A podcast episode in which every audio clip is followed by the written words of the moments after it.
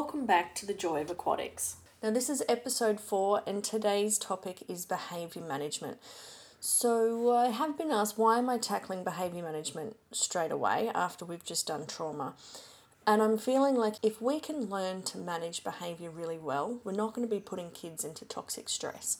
So, one of the things I wanted to look at is how are our new teachers learning behaviour management? Because it's not something we actually teach as part of the courses to become swimming teachers. So, how are they figuring out what is behaviour management? The interview that I have done is with a brand new teacher called Eden Ahern.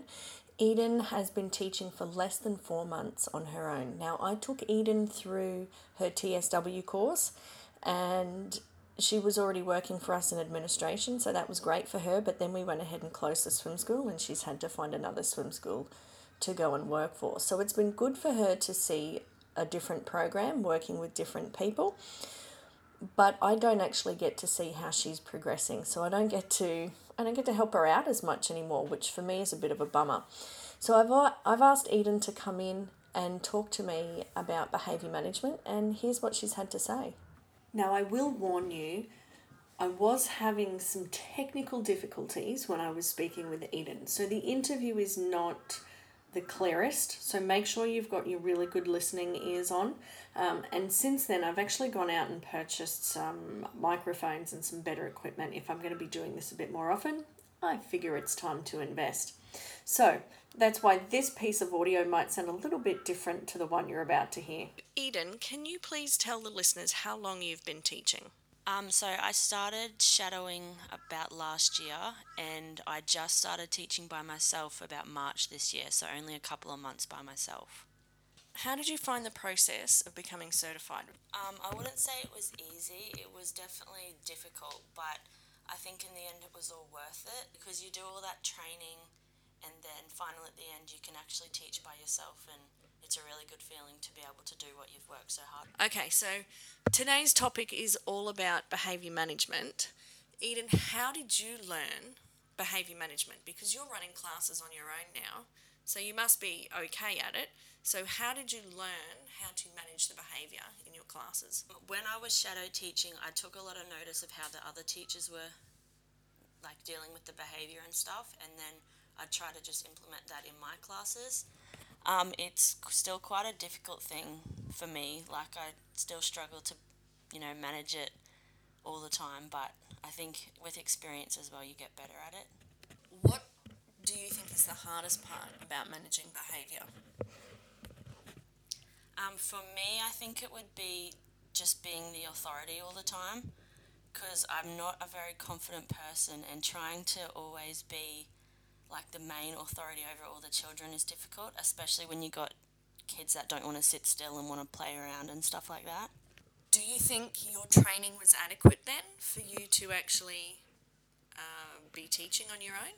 Um, I think in a way it was, but I think I didn't have enough training on children that like don't just sit there. I need, I think I needed a bit more on children that want to jump around and muck around and how to deal with them. How do you manage behaviour in your classes? What are some of the things that you do? Um, before they start, I always make sure to lay down the rules with like they need to be sitting on their bottoms on the step or on the island at all times. They can't put their heads under the water. Um, and all that kind of stuff. And if they're doing that, I make sure I keep telling them keep your heads above the water, sitting on your bottom, all that kind of stuff. Um, I also think it's important to encourage them a lot when they do something that's good, even if it may be something little, because I think if you encourage them, it gives them a bit of confidence to keep going and want to, you know, achieve more. If you don't really encourage them, then they don't really see a purpose of swimming if they're not doing anything that's worth recognizing. Do you ever follow up with why they're doing things? So if you tell them to sit on their bottom or not put their head under the water, do you tell them why it's important for them not to do that? Um, yeah, I always try to tell them that they need to sit on their bottom so that they don't fall under the water when I'm not watching, and so that they can always hear what I'm saying and see what I'm doing so that they know what they have to do. What do you mean by when you're not watching? Come on, Miss Eden, I took you through your training. I just meant while I'm doing something with another child and they're not like. They're not your sole yeah, they're not focus my teacher. focus right at that moment. It's okay. It's okay. You're a newbie teacher. What you've been in the water maybe three months on your own. Yeah, it's okay. It takes practice, and uh, a lot of teachers come into the industry, and we're you're competent and ready to go, but maybe not confident. So, and that's I guess that's another topic for uh, listeners to I guess ponder is what is the difference between competent and confident because you can have them independently of each other. So, Eden, my last question for you is how can the industry improve um, behaviour management training for new teachers? What do you think we can do to help new teachers through this process? Um, I think just a lot more exposure to classes with children that aren't so easy to deal with. Like, I think shadow teaching classes where the kids don't sit still and the kids want to jump around, and yeah, just watching how to deal with that because as soon as you get to your own classes, it's a lot different to having a different, like another teacher there with you. Yeah, I think I think what Eden has just said actually highlights the fact that a lot of new teachers don't actually understand and see what they're looking at when they're shadow teaching because the behavior management from the classes that Eden was with there were kids that were jumping around and misbehaving but the behavior management from the teachers that she was with was almost flawless. The teachers that Eden was shadowing with they've been teaching for you know 30 plus years. So it doesn't look like behavior management but it really is. So i think that's really important for us to understand that when we do have new or candidates or new teachers coming in to shadow teach with us to get some of those nominal training hours in that we explain what we're doing and why we're doing it. So i, th- I think that's a really good point eden. Thank you. Is there anything else that you'd like to say in regards to behavior management? Um, I think just that the more you do it, you get confident at it. Because I know when I started by myself, that was something I really, really struggled with, and that was the worst bit for me. But I think the, now that the more I'm in, I get better at it, and I can seem to get the kids to sit still for longer and all that kind of stuff, and I can get more swimming in, and I'm not having to repeat myself and tell them to sit on their bottoms all the time. Like it just they know to do it now that I'm a bit more confident. Awesome. Thank you, Eden. Thank you so much for your time today. Good luck. Keep going. You'll get through it. And I reckon by about 12 months, by the time you've been in for 12 months, you can have a really good, solid understanding. So, thank you so much for your time. How awesome is that to actually listen to a really new teacher? Did that take you guys back to being a brand new teacher yourselves? Do you remember that feeling of worry and, and stress and a little bit of anxiety and coming out of every lesson having learnt something new and feeling that little bit more confident the more you do it. I remember that. I remember that well. And it's very evident that Eden is a really new teacher just by the way she still talks about teaching. Um, classic example of saying, you know, when I'm not looking at them. And for me, having taken her through her training, I know that she means when I'm not um, focusing on that particular child at that time. But it's just classic example of how our, our new teachers and how their minds think and how over, you know, to get to where we are now as a more experienced teacher, that our words actually change. So really interesting to hear as well her talk about how she's just sort of absorbed behavior management and that she didn't she wasn't quite sure i guess what behavior management looked like. She just tried to emulate what those teachers were doing. And i guess it does really highlight that we need to be explaining what we're doing. So all right well what actually is behavior management? Why do we need it? How do we do it effectively? Obviously we do it um, but what makes some teachers' behaviour management better than others? So, behaviour management is how we manage different types of behaviours within our class for desired outcomes. That's what behaviour management is. Why do we need it? We need it because the kids that we're teaching don't have the cognitive awareness to keep themselves safe in that environment. And quite often the kids don't have the ability um, or the social skills to act acceptably in a social setting. So we need to manage behaviour for those reasons. We, we've got to keep the kids safe, we've also got to keep them learning, and we need to help them in that social setting as well. Now, behaviour management is something I've spoken about um, a number of times. Different conferences, I've been overseas to speak about behaviour management. But what really set me off down this path was that back in May 2015, we had a non schooling family come into the swim school. I had no idea what non schoolers were. To me, they were just homeschoolers. And I'm like, yep, okay, come on in, you need lessons, not a problem. I very quickly found out that non schoolers don't believe in the education system at all. So the children from non schooling families are essentially students of life. Non schoolers don't believe in the uh, curriculum at all. Homeschoolers will actually have their kids at home and take them through the curriculum, but a non schooler won't do that. So if they're going to learn about safety, they're probably going to do something dangerous. So when I had a non schooler come into my class, wow, that was really, really interesting. So the first week, little Johnny gets into my class and he's fine. We're doing everything. He's comfortable in the water. He's certainly not afraid of it. We're in a deep part of the pool as well. He took to that like a, like a fish to water. And, you know, we're on the island, we're doing things. He jumped off the island a few times and very quickly learnt that that wasn't the way to go. Um, but he was happy, he was talking, he was engaged. He, he, was, he was absolutely fine. Difficult to manage, but he was absolutely fine.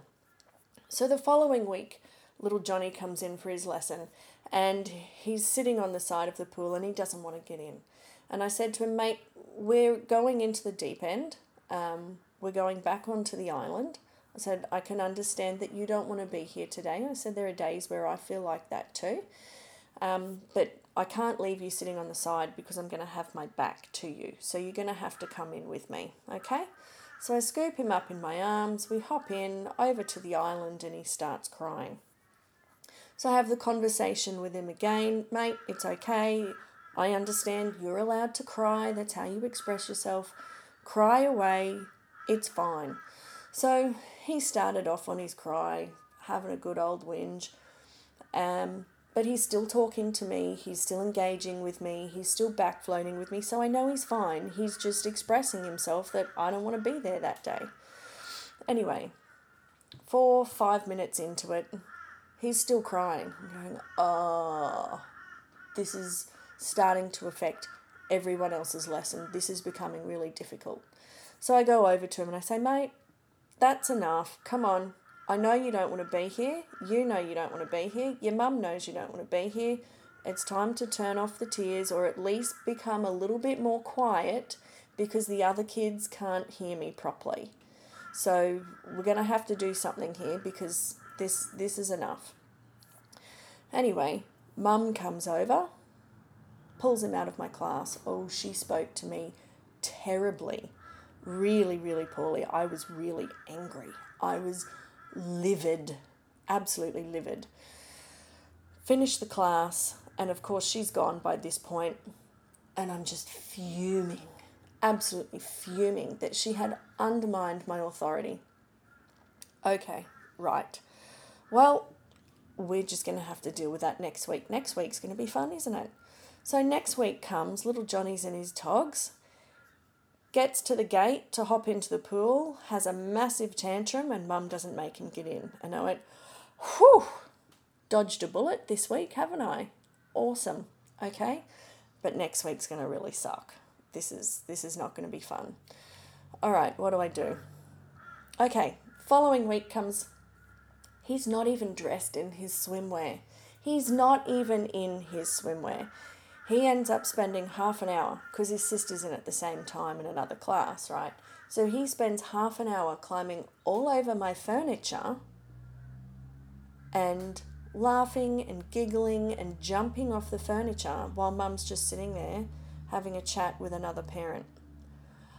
I was so angry. I was so, so angry. So I got out. I finished my class a few minutes early so I could go and speak to this mother. And I went and spoke to her. And the first thing she said to me was, You know, you're the bad guy, right? In front of her child. Okay, what do I say here? And I wish that I had spoken to Sue Mayo at that point and gone, um, you know, he has ears. he has ears. We need to change his conversation. But what I said was, yep, I'm okay with that. That's part of my job right now. And I'm totally okay with that. After that conversation, she pulled her daughter out and I never saw them again. Now, this concerns me because I have no idea or I had no idea what had happened. He was fine the first week. He was engaged with me the second week, but when I asked him to, when I set my boundary, um, you know, she pulled him out. Nope, that's not acceptable. So, this is the situation that has really sent me down this path of what is behavior management? How do we do it? Why didn't this work? This, this mother really sent me down this path. So, what we've found out now, I've asked some of my um, swimming teachers to help, and we called around different schools. Now, what we did was we went to the schools because, well, you know, they're they're amazing. School teachers have got to deal with 30 kids for six hours at a time. I'm dealing with four kids for half an hour at a time, and sometimes I'm struggling.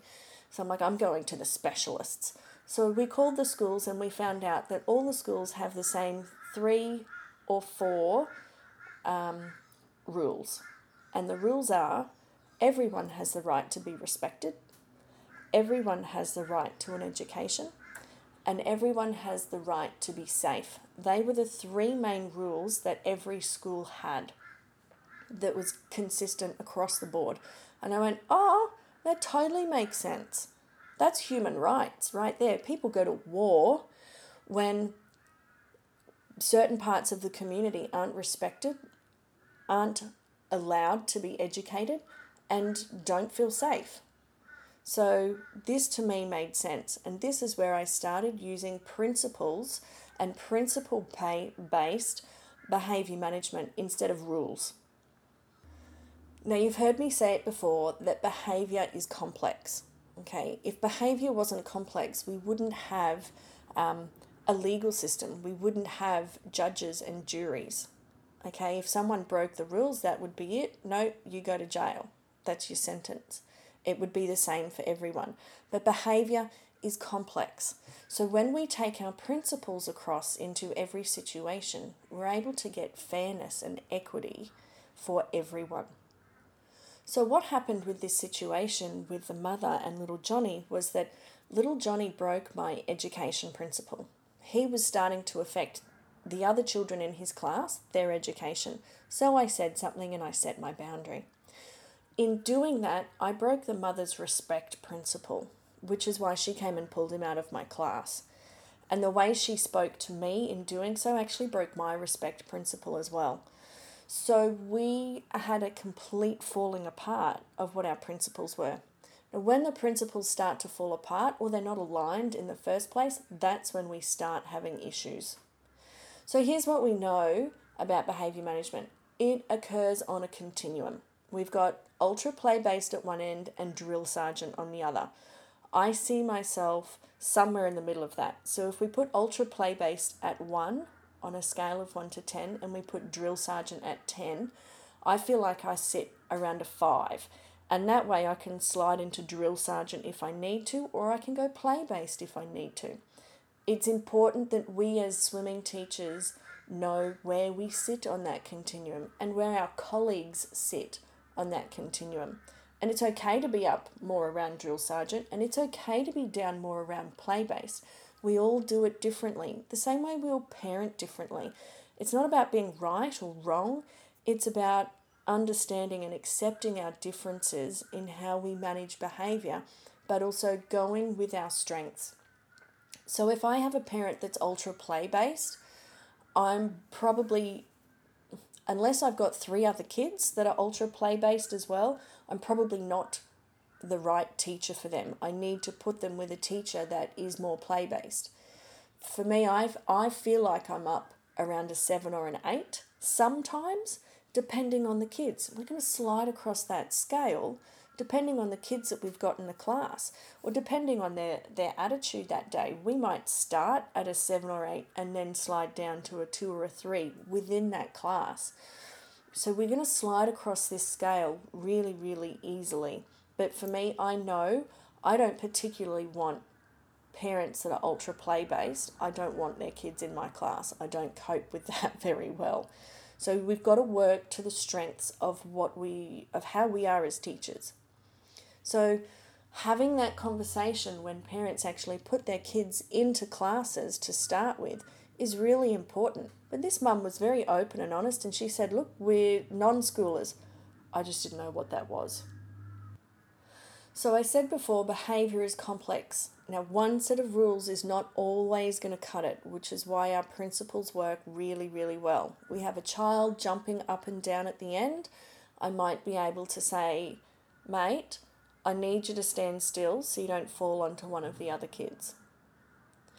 Always following up with that why, why they need to do it, and having it tie back directly to respect, safety, or education is how you can deliver behavior management through principles. Okay, it's not about having a go at one kid, it's always about delivering with compassion and why are you asking them to do what they're doing? Why is that important? Please keep your feet on the floor so you don't kick another child in the face. That's respect and that's safety tied in together. One of the easiest ways to start delivering this is by making sure you've got really good relationships with the kids and the parents to start with. Once those relationships are built, the kids know then where your boundaries are. If you give a child boundaries, they're able to work within them really safely. So let's think about a situation. Let's say you're going onto a roller coaster. The first thing you do once that bar comes down over over your head and into your lap is you test it, right? You give it a good shake. You want to make sure it's holding. If that bar's not holding, do you feel safe? No way. No way, not at all. So that's what kids do. They're going to test our boundaries, but we need to make sure that our boundaries are solid. When we're doing that with compassion, we're able to continue to build our relationships. So, relationships are important based on trust, which come down to how we set our boundaries. It is no no point setting your boundary after the kids have already gone past it. There's no point doing that. You need to start letting kids know that they're approaching your boundaries as they're approaching them. So, how, how do we do that? We can change our pitch, our tone, um, our facial expressions, our body language. We can drop our manners. Now, manners are really, really important for continuing to build respect and showing kids how to be part of a community. Manners are super important. But I tell you what, as I have one child starting to approach my boundaries, my manners drop off. So there's a big difference to can you please keep your feet on the floor so you don't kick someone in the face? Thank you. Versus keep your feet on the floor so you do not kick someone in the face. So the first time I said that, that's probably going to be the first time I say it to them. But the second time I said that, I've probably said it maybe three or four times already. Probably only two or three times, to be honest, because it's not safe and it goes against my principles, and I don't want someone kicked in the face in my class.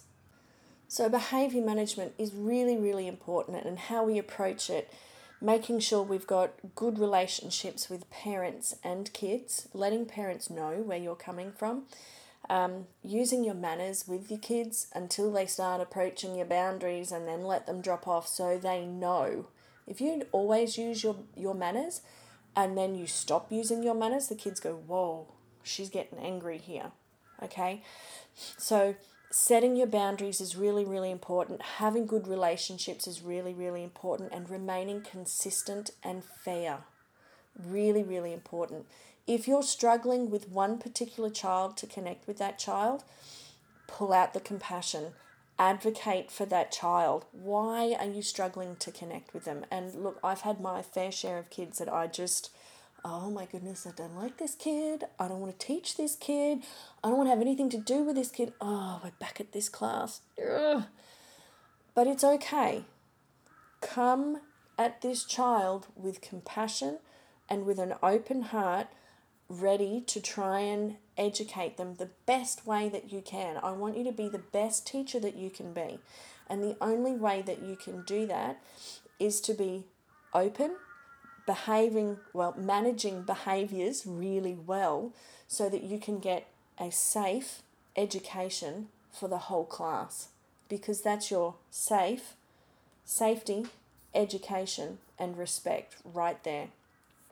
All right, I hope this episode has helped you guys with behavior management or helped you understand a little bit more about it. Um, it is something that I talk about quite often. I've, I've got a number of different slides and PowerPoint presentations for this. It is one of my favorite, most passionate topics. Now, I know we've done four episodes in four weeks. I'm going to start to cut that back and maybe go every two or three weeks now. So you don't have to worry. Um, it's not going to be week on, week on, week on, half an hour all the time. So, if you're looking for me, you can find me on Facebook. Now, I am on Twitter, but I don't use it very much. I'm not that technologically advanced. I can hit one social media thing really well, and that's about it. So, find me on Facebook. Um, and you can also head to our website, which is a qualification. So, a qualification.com.au if you're looking for me. I hope you guys are staying well and happy teaching.